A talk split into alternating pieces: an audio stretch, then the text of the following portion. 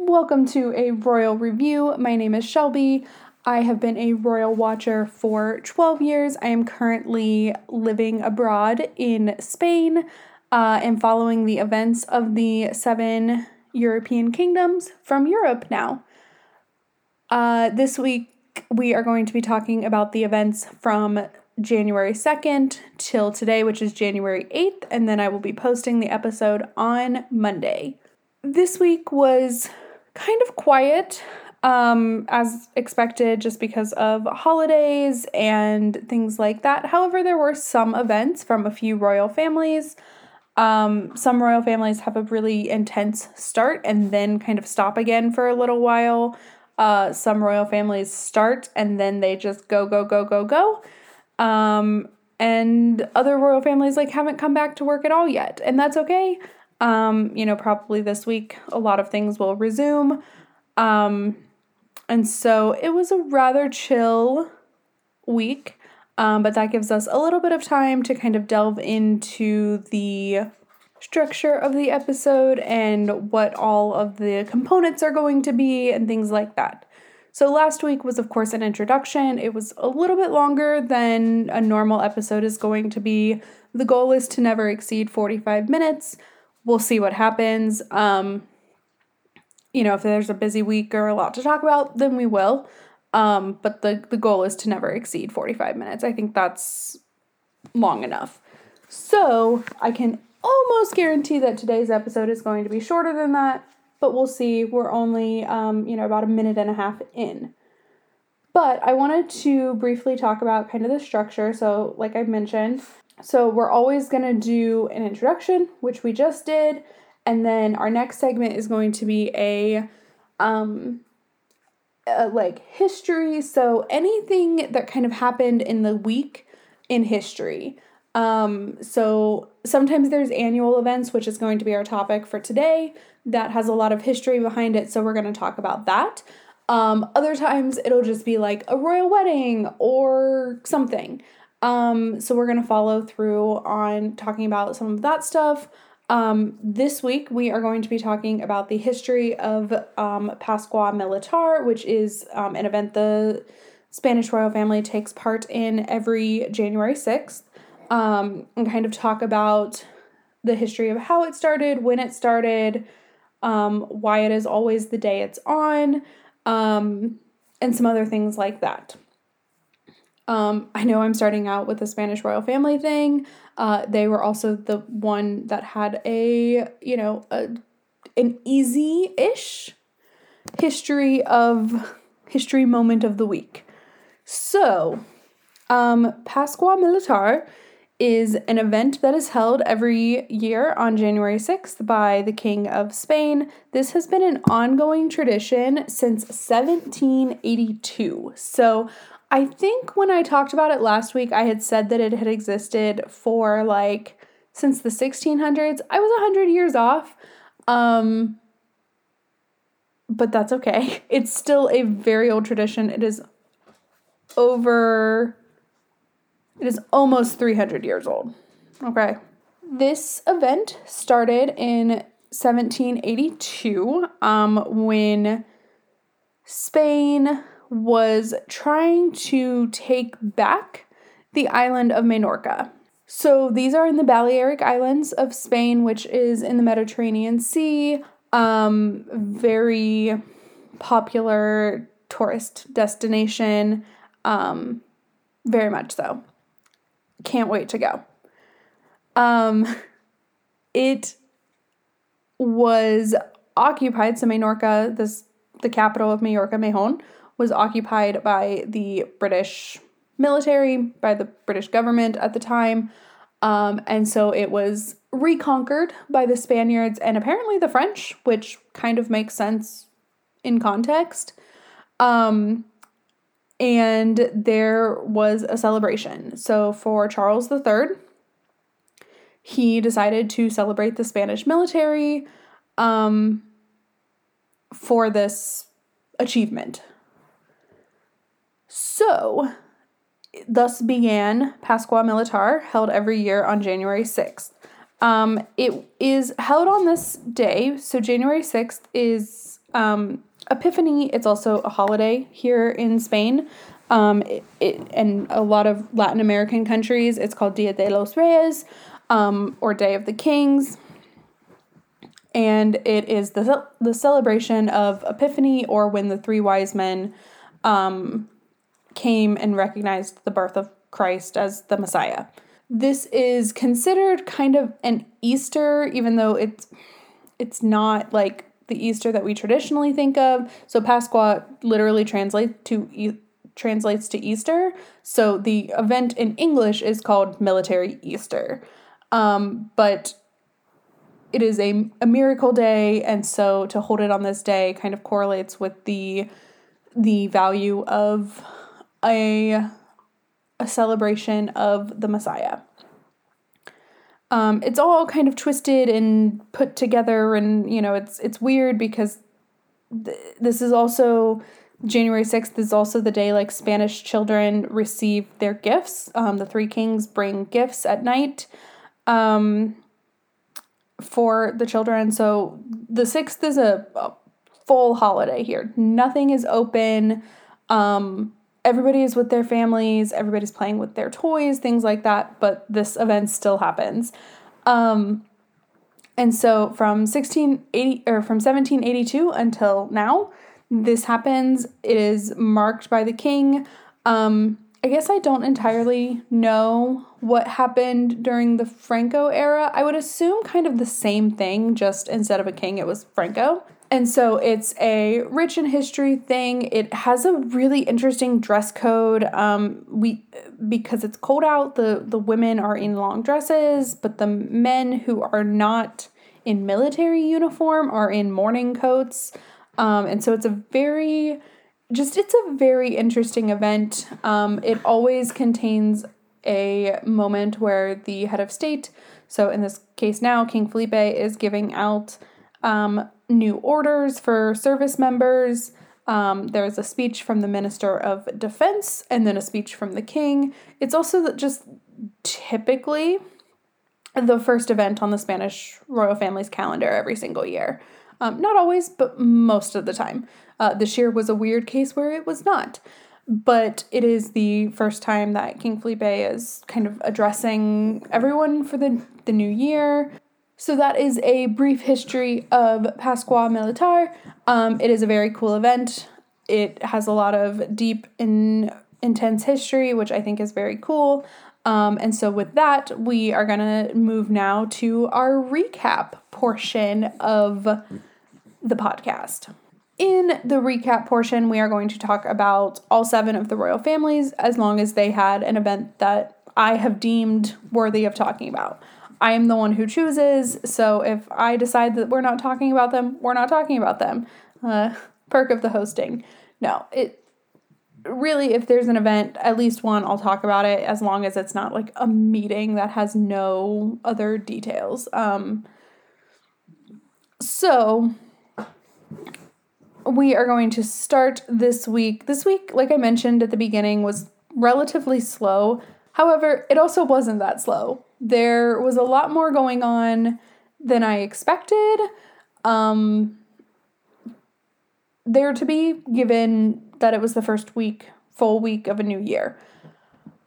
We'll start with the Belgian royal family. In the Belgian royal family, there were not a lot of events, but there was one, even though the Belgians typically do not return to work until at least the second full week of the new year, so after um, January 6th um, after Epiphany because Belgium also celebrates Epiphany in a different way, but celebrates Epiphany as well.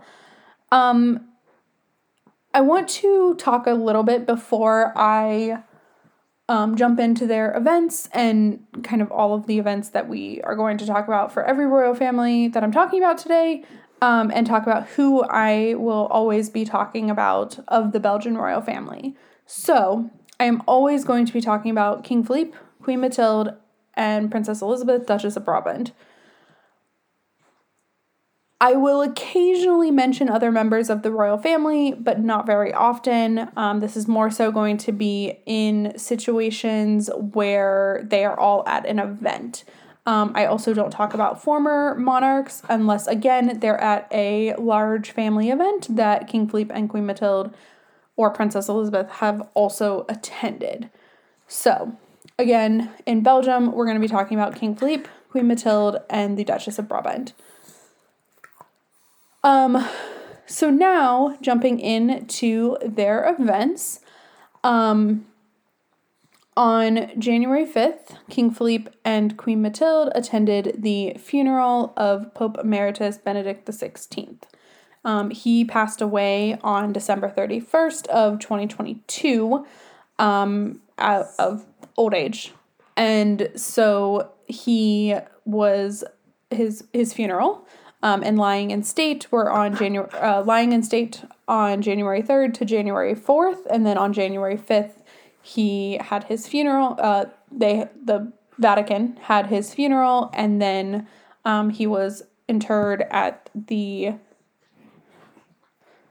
something of the popes. I don't remember what it's called, but the the grave of, with all the popes. Um, and so while the funeral was not a state funeral because he was not a sitting pope, um, it was a funeral where some dignitaries attended. So King Philippe and Queen Mathilde attended. They were the only monarchs, reigning monarchs, to attend the funeral, to my knowledge. At least of the ones we talk about, definitely the only ones. Um, they are Catholic, so I'm not sure if Belgium itself is Catholic, but the Belgian royal family is Catholic, and a lot of Belgians are going to be Catholic. Similar to Spain, Spain is no longer a Catholic country, but a lot of people are Catholic, and the royal family is Catholic. They attended the Pope Emeritus funeral, and uh, I don't believe they were part of the lying in state, and I'm not sure I saw that they had a meeting with uh, the the current Pope, Pope Francis, but maybe they did. So that was the one event that they had over the week. Um, I would expect to see some more events, you know, as the month goes on. Um, but January, the first week, is always pretty slow for them. Um, this week was an exception. So that is the event that they, they had going on. And now we are going to move on to Denmark. Like I mentioned, there's not anything currently going on in the British royal family. We will see um, when King Charles and Queen Camilla come back to work, it is expected that the Prince and Princess of Wales resume official engagements on um, this coming week, but they had no events over the past week. So we are going to talk now about the Danish royal family, who always start the year off pretty strong. Um, because, well, I've actually never talked about these things. Um, but they they always have um, an a New Year reception, so one on New Year's Day, and then a few more in the first couple of days of January to mark a new year for a lot of um, representatives. On January first is their um, no wait. Stop. Rewind. Going back. In Denmark, I mentioned this in the introduction episode, but just to reiterate, in Denmark, we are going to be talking about Queen Margrethe, Crown Prince Frederick, and Crown Princess Mary. Occasionally, we will talk about Frederick and Mary's four children, um, but not very often um, because Christian, who is the second in line to the throne, um, is going to be 18 this year, but has not really done a lot of official events. I don't consider him a like working member of the royal family. Um, he's a kid living his life, doing what he does.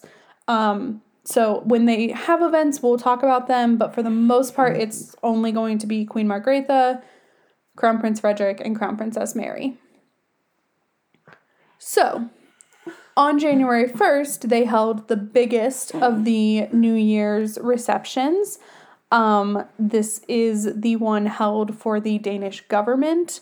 Uh, it is a full gala event, um, which means tiaras, orders, all the works. I mean, it's the big one.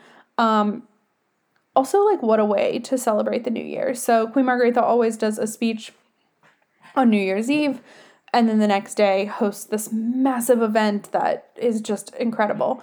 Um, this is the first time since 2020 that this event has been held. Um, if we can all look back to 2020, January and February were pretty normal. COVID existed, but it hadn't really reached the Western world yet. It hadn't come to Europe in a way that was um, pandemic related, like it does now, uh, or like it did in March. And so in 2020, this event did happen. Um, I started the Daily Royal, the podcast that preceded this, in 2020, but I did not start until January like 8th or 9th. So I actually think today is the three year anniversary of recording. So this is the first time that this event has been held in three years. So it was very cool to see a return to normal there um, after, you know, the pandemic of everything.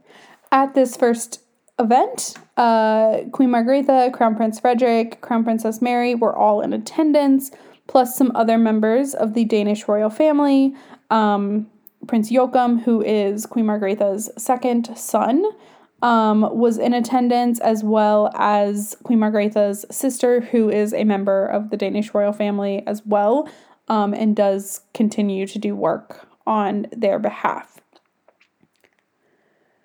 So that was the first of a few New Year's receptions. The second was held on January 3rd. Actually, the second and third were held on January 3rd. Um, these were the first one on January 3rd was for the Supreme Court, the Royal Guard, the Horse Guard. The other reception on January 3rd was for the Diplomatic Corps. So these are ambassadors um, that are posted to Denmark. Um, these were attended by Queen Margrethe, Crown Prince Frederick, and Crown Princess Mary. And then the next day, so January 4th, was for national like organizations um, that like the Red Cross and things like that, other different charitable organizations, as well as different patronages that members of the royal family have. So anything that they are um, the patron for, uh, they were invited. And that was also attended by Queen Margrethe, Crown Prince Frederick, and Crown Princess Mary. So these events, um, these New Year's receptions, are something that I have been waiting for and waiting for for for many years um, because they're just cool. It was very cool to see them in in this context now with looking back at everything. I never knew what all I knew one was like I knew what they were for kind of, but I never knew that like their diplomatic reception was in this and things like that. Um, so that was really cool to learn over the course of watching these. Um, there have been some other events in the Danish royal family. Um, so last night, of course, after I had already kind of outlined this episode, Crown Prince Frederik attended the annual like sports event of the year. So this is like a celebration of sport in Denmark from 2022. Um, so that was last night that he attended. Um, today, he Crown Prince Frederick and Crown Princess Mary have twins. Um, so they have four children in total: Prince Christian, Princess Isabella, Prince Vincent, and Princess Josephine. Um, so Vincent and Josephine are twins, and today they turned on January eighth. They turned twelve. Um, so they had some new photos released. That was very cool. I cannot believe they're twelve. It's always really cool to see these kids like that you know of as babies grow into like full on children with lives and personhood. It's the craziest thing. It's so cool. Um, so happy birthday to them. Um, and with that, we'll jump over now to the Spanish royal family. In the Spanish royal family, the members of the family that I am going to talk about are King Felipe, Queen Letizia, and also their two daughters, um, the Princess of Asturias, so Princess Leonor and Infanta Sofia. This is a little bit different from um, the members of the the Danish royal family because Prince Christian and Princess uh, Princess Leonor are the same age. Like I think Christian is two weeks older than Leonor. Um, however, Leonor is much more, and and Sofia, right now at least, is much more part of the working establishment of the royal family. Um, she does solo events. She's doing speeches. She is very much a member of the working family. She does not have a stipend or anything. Like she is not a paid member of the family um by yet, but she almost could be. Like I am not Spanish. I am sure they would have strong objections to that, but like she works enough that it would almost make sense. Now, she goes to school. She's at a boarding school in Wales for her last couple of years getting her baccalaureate. Um, and so obviously she's like not in even in Spain full time. I get that. Um, but when she's here, she typically has like at least one event during her breaks. Um, and sometimes it's like fully events. So um, I will I will talk about them a little bit more than I will like Christian. Um, because Leonor works just a lot more and is much more um, visible, I guess, in her role right now. So, those are always going to be the members of the family, of the Spanish royal family that I am talking about. Again, I will not be talking about former um, monarchs here either. The Spanish royal family, King Felipe and Queen Letizia, on their own, without anybody else, ha- average an event a day. Like, they are very busy people. Um, there's a lot always to talk about from them because they typically have at least one event every single day. So that's why. Um, but in Spain, um, unlike usual years, King Felipe actually started the year off with an event. So this is not actually in the time frame that I said I was talking about. This happened on January 1st, but I feel like it's important to mention for a couple of reasons. So on January 1st, King Felipe attended the inauguration of the new president of Brazil.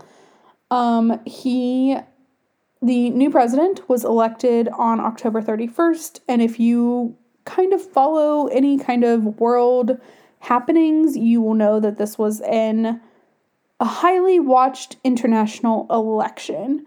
Um, so he was inaugurated on January 1st, and King Felipe attended. Um, and held some events and uh, bilaterals during his day in Brazil. I mean, literally, he was there like January 1st, flew back on the 2nd, and like was done. I think he flew there on December 31st, like at night. I think he spent his New Year's on a plane over the ocean, which honestly may, may be kind of fun. I don't know.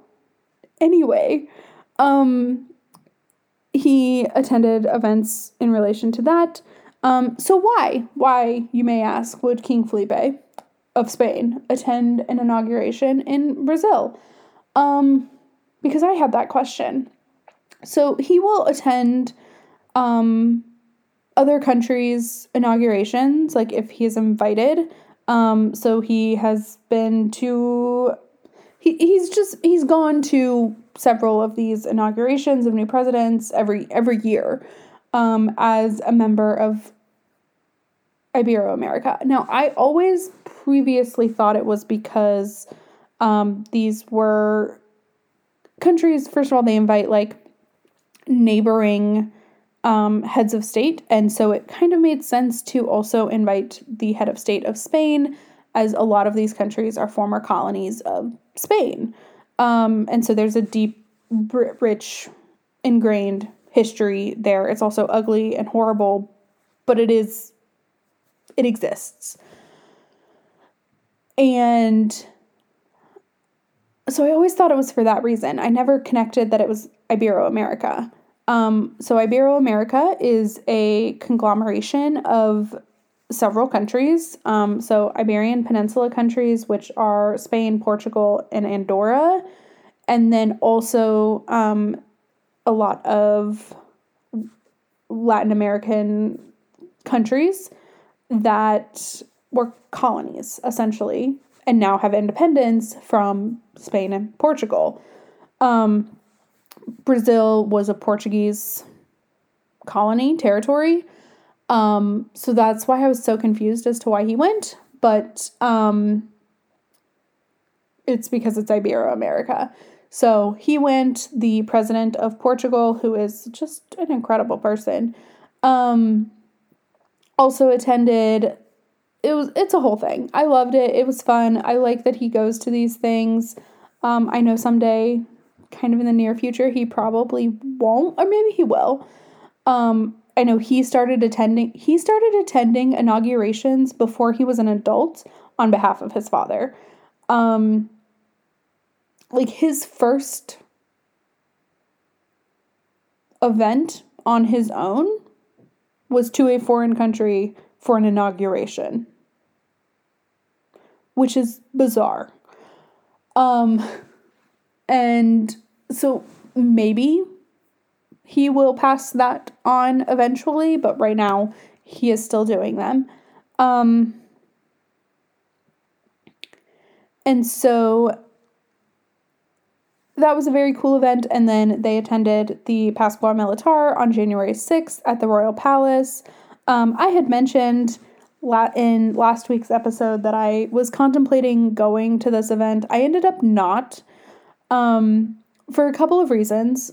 One, I had fully planned on going, um, but there wasn't. So sometimes there's like uh, um, information on like where you can go to to stand so you can see them, things like that, um, or it's like public knowledge that there's going to be kind of a not a rope line, but like a space for people to to see them.